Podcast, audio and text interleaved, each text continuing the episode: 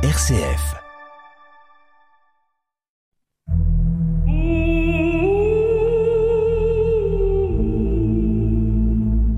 Des paroles et des pierres.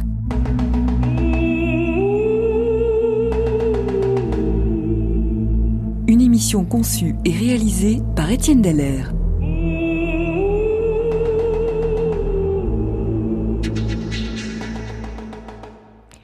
Étienne Dallaire, bonjour. Bonjour. Nous avons évoqué précédemment les origines du baptême chrétien en relation directe avec les rites d'ablution du judaïsme et les mouvements baptistes contemporains de Jésus. Nous avons vu comment le baptême était devenu peu à peu le rite marquant l'entrée dans la communauté chrétienne. Nous voudrions aujourd'hui, avec vous, nous pencher sur la célébration des baptêmes durant les premiers siècles de l'Église. Avons-nous des traces et des témoignages de ces célébrations ? Oui, les témoignages sont de deux natures. Scripturaires, nous possédons des textes très détaillés, des liturgies baptismales des premiers siècles, et puis nous avons aussi des témoignages archéologiques, les fouilles ayant mis à jour de nombreux baptistères. Commençons, si vous le voulez bien, par les témoignages écrits. Eh bien, avant d'entrer dans le détail de certains textes, il nous faut replacer les choses dans leur contexte. Le premier point essentiel est de bien saisir à quel point le baptême est vécu dans les premiers temps de l'Église comme l'aboutissement d'une démarche personnelle. Selon la formule de Tertullien qui est restée célèbre, on ne naît pas chrétien, on le devient. Le baptême était donc le fruit d'une conversion. Et il entraînait, pour le nouveau baptisé, un changement radical dans sa vie familiale, dans sa vie professionnelle, dans sa vie sociale. Il apparaît clairement que, dès le IIe siècle, on est loin du baptême quasi immédiat de l'eunuque éthiopien au bord de la route de Gaza, ou encore de celui de Corneille et de toute sa famille, reçu des mains de l'apôtre Pierre, comme nous le rapporte le livre des Actes. Alors, Pierre dit « Peut-on refuser l'eau du baptême à ceux qui ont reçu le Saint-Esprit aussi bien que nous ?» Et il ordonna qu'ils soient baptisés au nom du Seigneur. Et ainsi furent baptisés tous ceux qui étaient là, Corneille, sa famille, ses amis présents. Un siècle plus tard, on n'en est généralement plus là. Et le candidat au baptême doit d'abord suivre une longue préparation avant d'accéder au rituel. Pourtant, le baptême des enfants semble infirmer ce que vous dites à propos de la démarche personnelle. Eh bien, il faut nuancer les choses. Il est vrai que nous sommes encore dans le contexte romain d'une société où le père de famille, le fameux pater familias, détient sur les membres de sa famille une autorité très étendue. De fait, lorsque le père se convertit et demande le baptême, il pouvait arriver, comme dans le cas de Corneille, cité dans les Actes, que toute la famille, ainsi que les serviteurs ou les esclaves, reçoivent également le baptême. La persécution fut une autre donnée qui entraîna la pratique du baptême des enfants. Les parents chrétiens, n'étant pas assurés du lendemain, pouvaient avoir à cœur de faire participer leur enfant à la grâce du baptême tant qu'il était encore temps. Cette situation développa la mise en place des parrains, des marraines, véritables parents de substitution au cas où il arriverait malheur aux parents de l'enfant baptisé. Les paroles de Jésus « Laissez venir à moi les petits-enfants » ou encore « Le royaume est pour les enfants et ceux qui leur ressemblent » légitimaient l'accès au baptême, même pour les tout-petits. Néanmoins, la démarche personnelle restait exigée dans la plupart des cas. Combien de temps durait la catéchèse pour un candidat au baptême ? Il n'y avait pas de règle fixe. Cela dépendait de la vitesse de progression dans la foi du candidat. Cette progression était évaluée à la fois au niveau de sa connaissance des fondements de la foi, mais aussi au niveau de son changement de vie radical. Mais dans tous les cas, le cheminement devait prendre certainement de nombreux mois. C'est ce qui explique que certains martyrs chrétiens n'avaient pas encore reçu le baptême avant leur arrestation et leur mise à mort. C'est le cas de Félicité, et Perpétue, citée par la prière eucharistique, et qui n'étaient encore que catéchumènes au moment de leur arrestation. Hippolyte de Rome, qui vécut au milieu du IIIe siècle, évoque cette situation.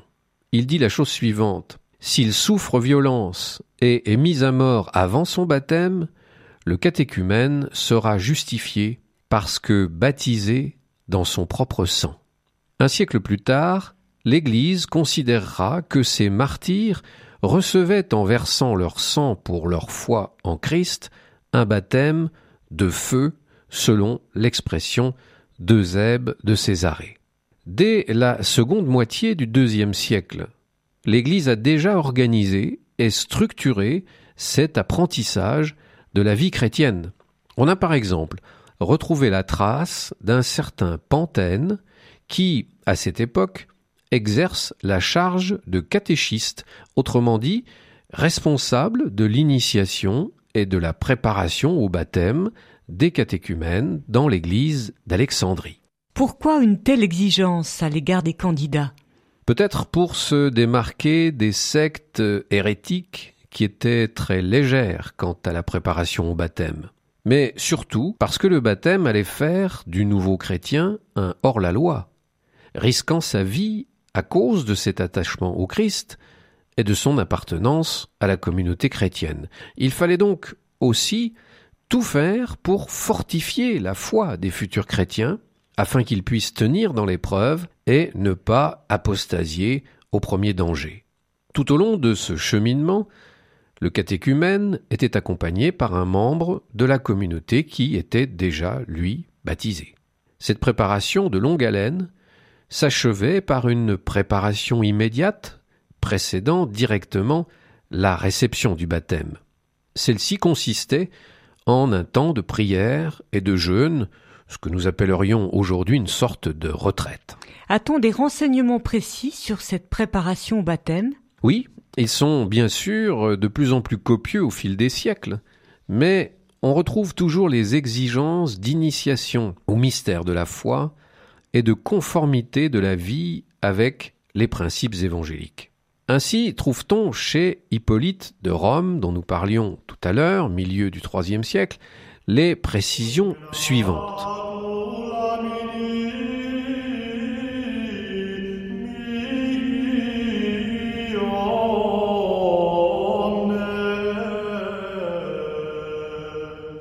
Ceux qui avaient été choisis et mis à part pour recevoir le baptême seront examinés sur leur vie, s'ils ont vécu pieusement pendant qu'ils étaient catéchumènes, s'ils ont honoré les veuves, visité les malades, et pratiquer toutes les bonnes œuvres. Si ceux qui les présentent rendent témoignage de leur conduite alors qu'ils entendent l'Évangile, à partir du jour où ils ont été choisis, on leur imposera les mains tous les jours en les exorcisant. À l'approche du jour de leur baptême, l'évêque lui-même exorcisera chacun d'eux pour éprouver s'ils sont purs. Et nous entrons ainsi dans la description de ce que j'ai appelé tout à l'heure la préparation immédiate. Voici ce que dit Hippolyte. Ceux qui seront baptisés en seront informés afin qu'ils prennent un bain et se lavent le 5e jour de la semaine, c'est-à-dire le jeudi. Ceux qui reçoivent le baptême jeûneront le vendredi et le samedi. Le samedi, l'évêque les réunira tous en un même lieu. Il les invitera tous à prier et à ployer les genoux. Il leur imposera les mains en conjurant tout esprit étranger de s'éloigner d'eux et de n'y plus jamais revenir. L'exorcisme terminé, ils soufflent sur leur visage, les signent sur le front, les oreilles et le nez, puis les fait se relever. Ils passeront la nuit à veiller, à lire les Écritures et à recevoir des instructions. Un siècle plus tard, Égérie, la célèbre pèlerine de Terre Sainte, nous rapporte les coutumes de préparation au baptême de l'église de Jérusalem. Le premier jour du carême, tous les candidats sont convoqués en l'église majeure. Et voici ce qu'elle nous dit. On amène un à un les candidats. Chaque fois, l'évêque interroge les voisins de celui qui vient de rentrer en disant « Est-il de bonne vie ? Respecte-t-il ses parents ? N'est-il pas buveur ou menteur ? » il s'enquiert encore de chacun de ses défauts, de ceux du moins qui sont les plus graves chez l'homme. Si le candidat est reconnu irréprochable en tout ce qu'il a demandé aux témoins présents, l'évêque inscrit son nom de sa propre main. Mais s'il encourt quelque accusation, il l'invite à sortir en disant qu'il s'amende, et quand il se sera amendé, alors il pourra accéder au baptême. Ensuite, pendant les 8 semaines que dure le carême à Jérusalem, les catéchumènes sont instruits quotidiennement par l'évêque. Égérie nous rapporte. Partant de la Genèse, il parcourt pendant ces 40 jours toutes les Écritures dont il explique d'abord le sens littéral, puis dégage le sens spirituel. On les instruit encore de tout ce qui concerne la résurrection, mais aussi la foi. Après 5 semaines d'instruction, ils reçoivent le symbole, c'est-à-dire le credo. Il leur sera commenté de la même manière que les Écritures, c'est-à-dire à raison de 3 heures par jour. Enfin, il est extrêmement intéressant de noter que les catéchumènes ne reçoivent aucune instruction sur le baptême lui-même. Il ne s'agit pas là d'une lacune, mais d'une pratique, somme toute, d'une logique spirituelle implacable. Écoutons l'explication de la bouche même de l'évêque de Jérusalem au IVe siècle. « D'un mystère plus profond, dit-il, le baptême lui-même, vous ne pouvez entendre parler tant que vous êtes encore catéchumène. Mais pour que vous ne pensiez pas que quoi que ce soit se fasse sans explication, lorsqu'au nom de Dieu vous aurez été baptisés, vous en entendrez parler à l'anastasis, c'est-à-dire au lieu même de la résurrection du Christ, pendant l'octave de Pâques. » Avant de découvrir la liturgie baptismale des premiers siècles, je vous propose de prendre quelques instants de pause en nous rendant, nous aussi, à l'anastasis, nous mêlant aux pèlerins d'aujourd'hui.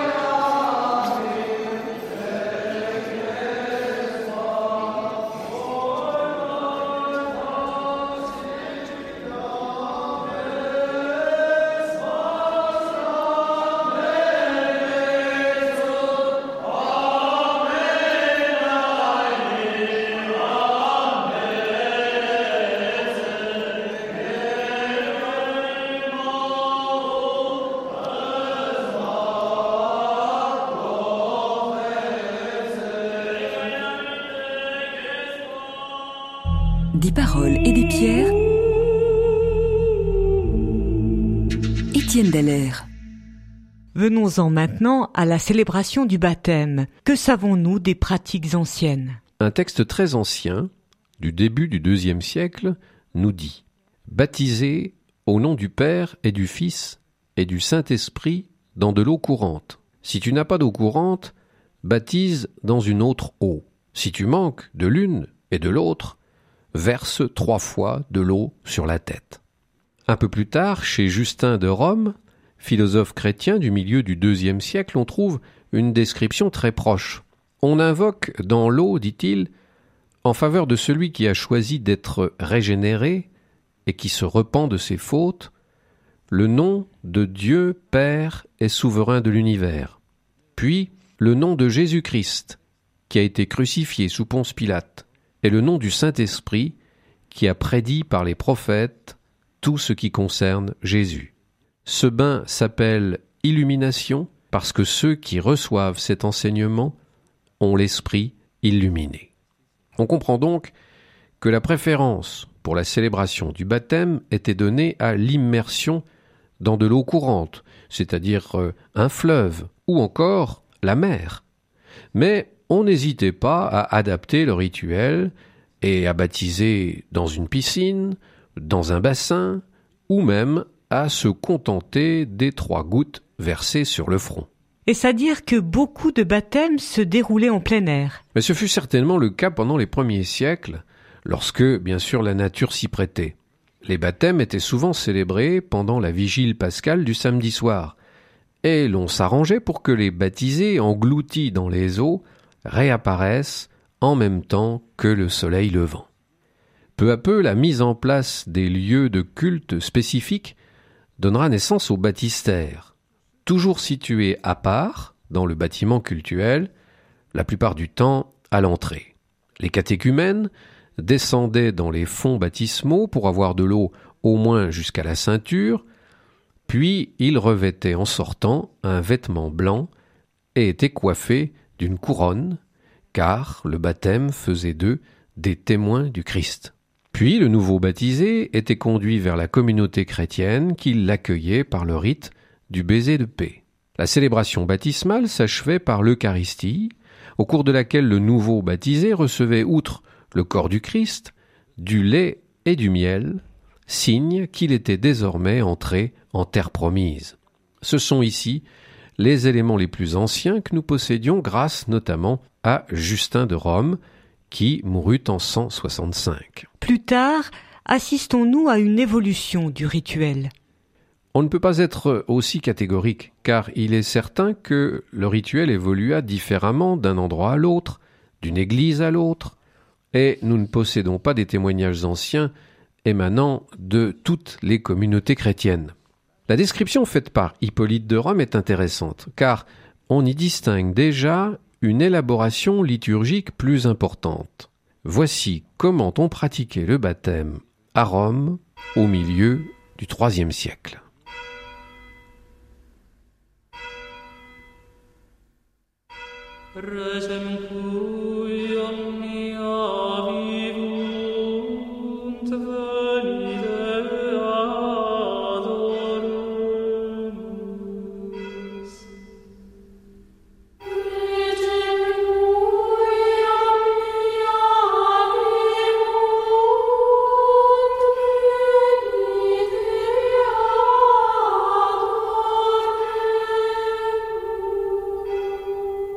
Au chant du coq, les candidats s'approcheront des eaux qui doivent être courantes et pures. Ils se déshabilleront. On baptise d'abord les enfants, on baptisera ensuite les hommes adultes et ensuite les femmes qui auront délié leurs cheveux et déposé leurs ornements d'or. À l'heure fixée pour le baptême, l'évêque rendra grâce sur l'huile et la mettra dans un vase. On l'appelle l'huile d'action de grâce. Il prendra ensuite une autre huile et prononcera sur elle un exorcisme. On l'appelle l'huile de l'exorcisme. L'évêque prend à part chacun de ceux qui doivent recevoir le baptême et leur ordonne d'abjurer, tourner vers l'Occident, en disant « Je renonce à toi, Satan, à tes séductions et à tes œuvres. » Après cela, on loindra de l'huile de l'exorcisme.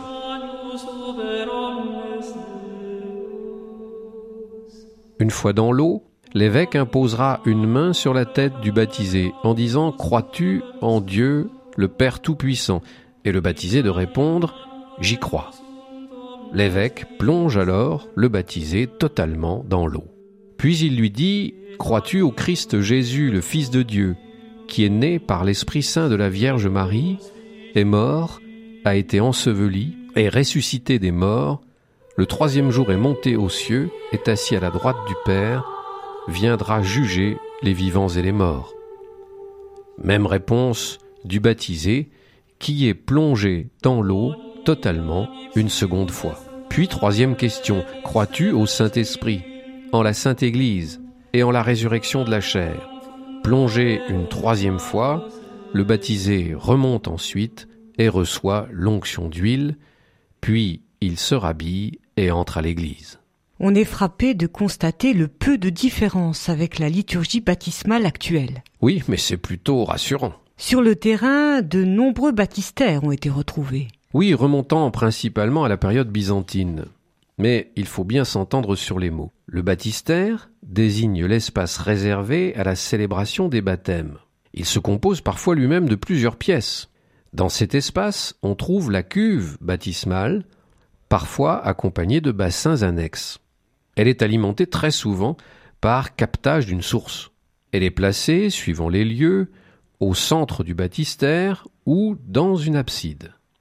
Dans cette dernière disposition, la cuve est souvent entourée d'une clôture. Ainsi, le lieu de l'immersion était-il protégé des regards? Souvenons-nous que les textes stipulent que les catéchumènes descendent nus dans la cuve baptismale.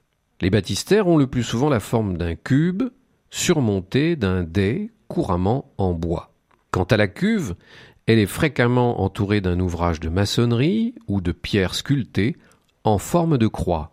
On y descend par quelques marches. Elle est généralement profonde d'1,50 m environ. Quelle confirmation nous apportent ces baptistères anciens?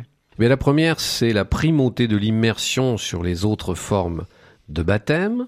La seconde, c'est la confirmation du baptême des enfants. En effet, on a retrouvé de nombreux baptistères de villages présentant des cuves de taille réduite.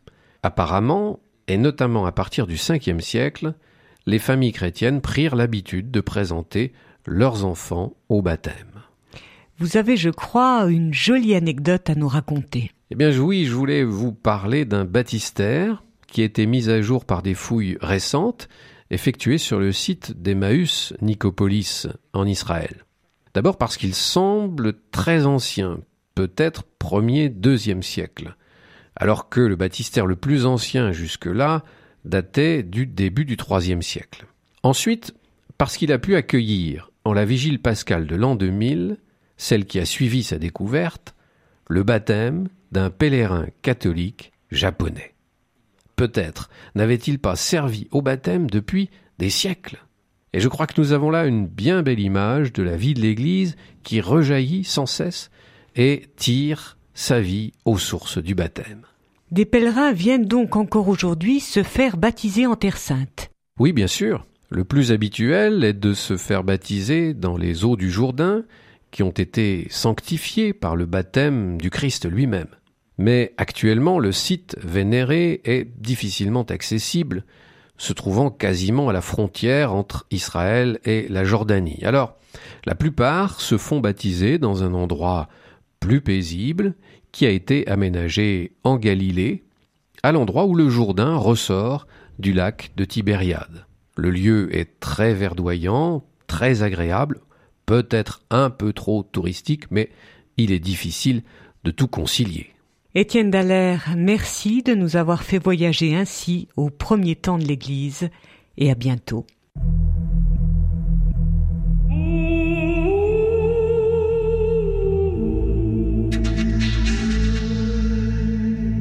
Des paroles et des pierres, une émission d'Étienne Dallaire.